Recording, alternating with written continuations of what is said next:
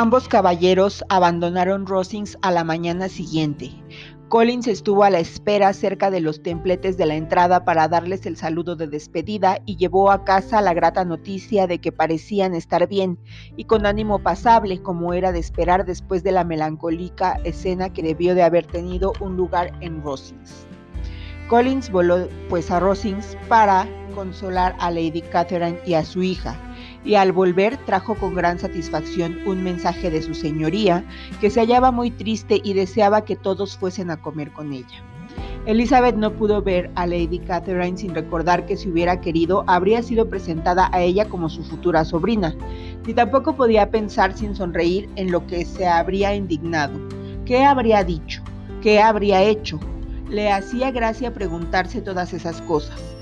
De lo primero que se habló fue de la merma sufrida en la tertulia de Rosings. Les aseguro que lo siento mucho, dijo Lady Catherine. Creo que nadie lamenta tanto como yo la pérdida de los amigos, pero además quiero tanto a esos muchachos y ellos me quieren tanto a mí. Estaban tristísimos al marcharse, como siempre que nos separamos. El coronel se mantuvo firme hasta el final, pero la pena de Darcy era mucho más aguda, más que el año pasado, a mi juicio no dudo que su cariño por Rosings va en aumento. Collins tuvo un cumplido y una alusión al asunto, que madre e hija acogieron con una amable sonrisa.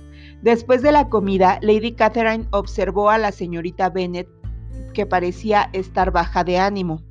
Al punto se lo explicó a su manera, suponiendo que no le seducía la idea de volver tan pronto a casa de sus padres, y le dijo, si es así, escriba usted a su madre para que le permita quedarse un poco más.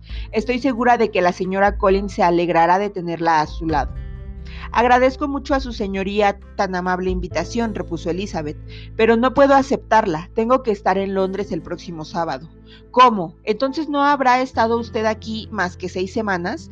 Yo esperaba que estaría dos meses. Así se lo dije a la señora Collins antes de que usted llegara. No hay motivo para que se vaya tan pronto. La señora Bennet no tendrá inconveniente en prescindir de usted otra quincena. Pero mi padre sí, me escribió la semana pasada pidiéndome que volviese pronto. Si su madre puede pasar sin usted, su padre también podrá. Las hijas nunca son tan necesarias para los padres como para las madres. Y si quisiera usted pasar aquí otro mes, podría llevarla a Londres, porque he de ir a primeros de junio a pasar una semana. Y como a Danson no le importará viajar en el pescante, quedará sitio para una de ustedes y si el tiempo fuese fresco, no me opondría a llevarlas a las dos, ya que ninguna de ustedes es gruesa. Es usted muy amable, señora, pero creo que no tendremos más remedio que hacer lo que habíamos pensado en un principio. Lady Catherine pareció resignarse. Señora Collins, tendrá usted que mandar a un sirviente con ellas. Ya sabe que siempre digo lo que siento y no puedo soportar la idea de que dos muchachas viajen solas en la diligencia. No está bien, busque usted la manera de que alguien las acompañe. No hay nada que me desagrade tanto como esto. Las jóvenes tienen que ser siempre guardadas y atendidas según su posición. Cuando mi sobrina Georgiana fue a Ramsgate el verano pasado, insistí en que fuera con ella dos criados varones. De otro modo, sería impropio de la señorita Darcy, la hija del señor Darcy de Pemberley y de Lady Anne. Pongo mucho cuidado en estas cosas. Mande usted a John con las muchachas, señora Collins. Me alegro de que se me haya ocurrido, pues sería deshonroso para usted enviarlas solas. Mi tío nos mandará un criado. Ah, un tío de ustedes. ¿Con que tiene criado? Celebro que tenga alguien que piense en esas cosas. ¿Dónde cambiarán los caballos? Oh, en Bromley, desde luego. Si cita mi nombre en la campana, la atenderán muy bien. Lady Catherine tenía otras muchas preguntas que hacer sobre el viaje y como no todas contestaba ella, Elizabeth tuvo que prestarle atención. Fue una suerte, pues de otro modo, con la ocupada que tenía la cabeza, habría llegado a olvidar en dónde estaba. Tenía que reservar sus meditaciones para sus horas de soledad cuando estaba sola, entregaba a ellas mayor alivio. No pasaba un día sin que fuese a dar un paseo para poder sumirse en la delicia de sus desagradables recuerdos. Ya casi sabía de memoria la carta de Darcy. Estudiaba sus frases una por una y los sentimientos hacia su autor eran a veces sumamente encontrados. Al fijarse en el tono en el que se dirigía a ella, se llenaba de indignación, pero cuando consideraba una con cuánta justicia le había condenado y vituperado, volvía su ira contra sí misma y se compadecía del desengaño de Darcy. Su amor por ella excitaba su gratitud y su modo de ser en general, su respeto, pero no podía aceptarlo ni por un momento se arrepintió de haberle rechazado ni experimentó el menor deseo de volver a verle.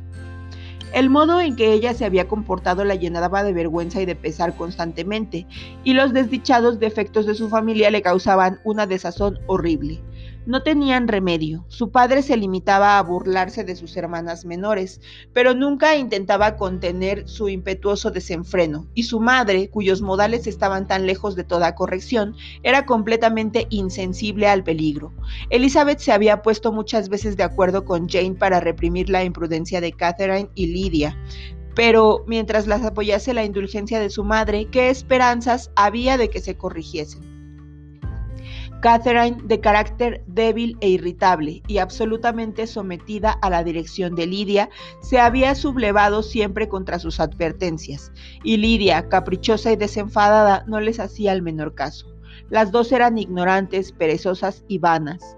Mientras quedara un oficial en Meriton, coquetearían con él, y mientras Meriton estuviese a tan poca distancia de Longbourn, nada podría impedir que siguieran yendo allí toda su vida. La ansiedad por la suerte de Jane era otra de sus preocupaciones predominantes. La explicación de Darcy al restablecer a Bingley en el buen concepto que de él tenía previamente le hacía darse mejor cuenta de lo que Jane había perdido. El cariño de Bingley era sincero y su conducta había sido intachable si se exceptuaba la ciega confianza en su amigo. Qué triste pues era pensar que Jane se había visto privada de una posición tan deseable en todos los sentidos, tan llena de ventajas y tan prometedora en dichas, por la insensatez y la falta de decoro de su propia familia. Cuando a todo esto se añadía el descubrimiento de la verdadera personalidad de Wickham, se comprendía fácilmente que el espíritu jovial de Elizabeth, que raras veces se había sentido deprimido, hubiese decaído ahora de tal modo que casi le hacía imposible aparentar un poco de alegría. Las invitaciones a Rosings fueron tan frecuentes durante la última semana de su estancia en Hunsford como al principio. La última velada la pasaron allí, y su señoría volvió a hacer minuciosas preguntas sobre los detalles del viaje. Les dio instrucciones sobre el mejor modo de arreglar los baúles e insistió tanto en la necesidad de colocar los vestidos del único modo que tenía por bueno, que cuando volvieron a la casa, María se creyó obligada a deshacer todo el trabajo de la mañana y tuvo que hacer de nuevo el equipaje. Cuando se fueron, Lady Catherine se dignó desearles feliz viaje y las invitó a volver a Hunsford el año entrante. La señorita de Bourgh llevó su esfuerzo hasta la cortesía de tenderles la mano a las dos.